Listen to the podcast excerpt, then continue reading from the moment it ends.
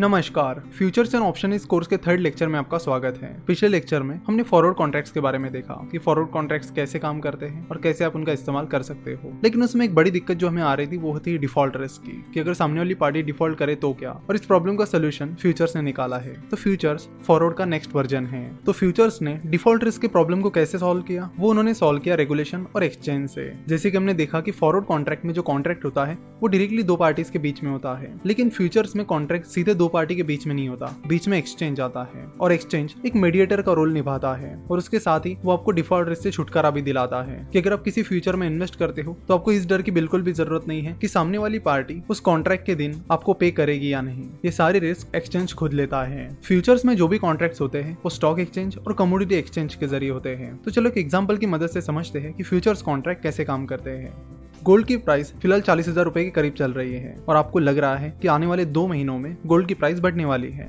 इसलिए आप चाहते हो कि आने वाले टाइम में अगर गोल्ड की प्राइस बढ़ती है तो वो रिस्क मेरे ऊपर ना आए। और इसीलिए आप किसी से एक ऐसा कॉन्ट्रैक्ट करना चाहते हो, जिससे दो महीने बाद आपको वो दस ग्राम गोल्ड चालीस हज़ार रुपए में ही मिले। तो पिछली बार आपने फॉरवर्ड कॉन्ट्रैक्ट किया था और उसमें रिस्क था कि सामने वाली पार्टी यानी जूलर आपको दस ग्राम गोल्ड चालीस हज़ार रुपए में देगा या नहीं। लेकिन यहाँ पर जब आप फ्यूचर्स के ज़रिए कॉन्ट्रैक्ट कर रहे हो तो आपको इस रिस्क की ज़रूरत नहीं होती, क्योंकि गोल्ड कमोडिटी मार्केट में आता है, इसलिए आप कमोडिटी एक्सचेंज पर जाओगे और इस गोल्ड का फ्यूचर कॉन्ट्रैक्ट करोगे। तो आप तुरंत कमोडिटी मार्केट पे गए तो आपने दो महीने बाद का दस ग्राम गोल्ड का चालीस हज़ार रुपए का फ्यूचर कॉन्ट्रैक्ट खरीद लिया, जिसमें आपको दो महीने बाद 10 ग्राम गोल्ड चालीस हज़ार रुपए में मिल जाएगा। पिछला कॉन्ट्रैक्ट यानी फॉरवर्ड कॉन्ट्रैक्ट सीधे दो पार्टीज़ के बीच में था। इसलिए आपको किसी को फ़ीस या कुछ पे करने की ज़रूरत नहीं पड़ी। लेकिन जब आप स्टॉक एक्सचेंज या कमोडिटी एक्सचेंज के ज़रिए फ्यूचर्स खरीदते हो, यानी फ्यूचर्स कॉन्ट्रैक्ट करते हो तो आपको जो मीडिएटर होता है, उसको कुछ फ़ीस भी पे करनी होती है, जो कि वैसे बहुत ही निग्लिजिबल होती है। तो अगर दो महीने बाद गोल्ड की price forty one thousand rupees हो जाती है तो वन थाउज़ेंड रुपीज़ का प्रॉफिट आपके अकाउंट में ट्रांसफ़र हो जाएगा। फ्यूचर कॉन्ट्रैक्ट्स में ज़्यादातर कैश सेटलमेंट होती है, यानी जो भी प्रॉफिट एंड लॉस होता है, वो आपको पे करना होता है रादर देन उस पर्टिकुलर अंडरलाइंग एसेट के। चलो तो देखते हैं कि फॉरवर्ड कॉन्ट्रैक्ट और फ्यूचर कॉन्ट्रैक्ट्स में मेन डिफरेंसेस क्या होते हैं।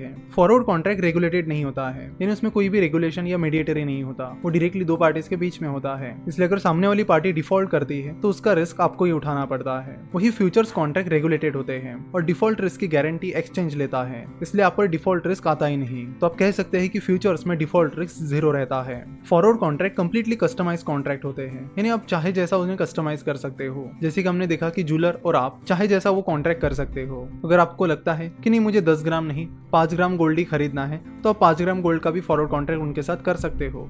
लेकिन फ्यूचर्स में ऐसा नहीं होता।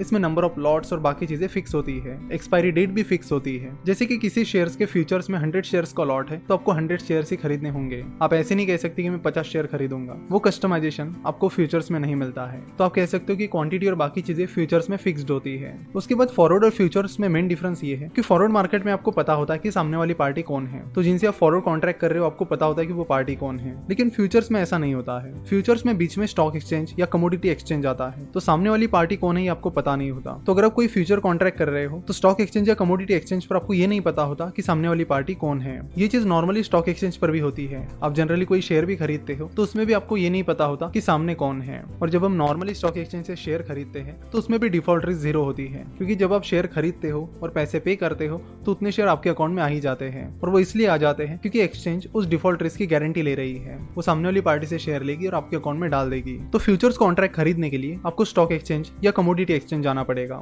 मतलब एक्चुअल में जाने की ज़रूरत नहीं है। आप ऑनलाइन भी उनके ज़रिए खरीद सकते हो। स्टॉक एक्सचेंज में शेयर्स के फ्यूचर्स होते हैं। जैसे कि टीसीएस का शेयर है तो उसके फ्यूचर्स रहेंगे। कि अगर आपको लगता है कि टीसीएस का शेयर दो महीने बाद गिर सकता है तो आप किसी पर्टिकुलर प्राइस पर टीसीएस के फ्यूचर्स खरीद सकते हो और अपनी रिस्क को कम कर सकते हो। तो इस तरह शेयर्स के फ्यूचर्स कॉन्ट्रैक्ट स्टॉक एक्सचेंज पर मिलेंगे। वही जो कमोडिटीज होती है, उनके फ्यूचर्स कॉन्ट्रैक्ट आपको कमोडिटी एक्सचेंज पर मिलेंगे। जैसे कि अगर आपको गोल्ड सिल्वर या फिर आपको अदर कमोडिटीज जैसे कि शुगर दाल एटसेट्रा इनके फ्यूचर्स खरीदने हैं तो वो आपको कमोडिटी एक्सचेंज पर मिलेंगे। इंडिया में M that is Multi Commodity Exchange और NCDEX that is National Commodity and Derivative Exchange ये दो मेन कमोडिटी एक्सचेंजेस है। और आपको शेयर्स में फ्यूचर्स बाय करने हैं तो उसके लिए आपको स्टॉक एक्सचेंज पर जाना पड़ेगा। और जैसे कि हमें पता है इंडिया में दो मेन स्टॉक एक्सचेंजेस हैं NSC that is National Stock Exchange और BSC that is Bombay Stock Exchange futures and options की बात की जाए तो futures and options mainly National Stock Exchange पर ट्रेड होते हैं। ज़्यादा वॉल्यूम नेशनल स्टॉक एक्सचेंज पर होता है। तो आज हमने बात की कि फ्यूचर्स कॉन्ट्रैक्ट कैसे काम करते हैं। नेक्स्ट लेक्चर में हम बात करेंगे कि शेयर्स के जो फ्यूचर्स कॉन्ट्रैक्ट होते हैं, वो एक्चुअली एक्चुअली स्टॉक एक्सचेंज पर कैसे काम करते हैं? लॉट साइज़ क्या होती है? मार्जिन मनी क्या होती है? मार्क टू मार्केट क्या होता है? साथ ही कौन कौन से मंथ की एक्सपायरी होती है? ऐसी अलग अलग चीज़ों को हम नेक्स्ट लेक्चर में समझने वाले हैं। So see you in the next lecture video देखने के लिए और हमसे जुड़े रहने के लिए आपका बहुत बहुत धन्यवाद।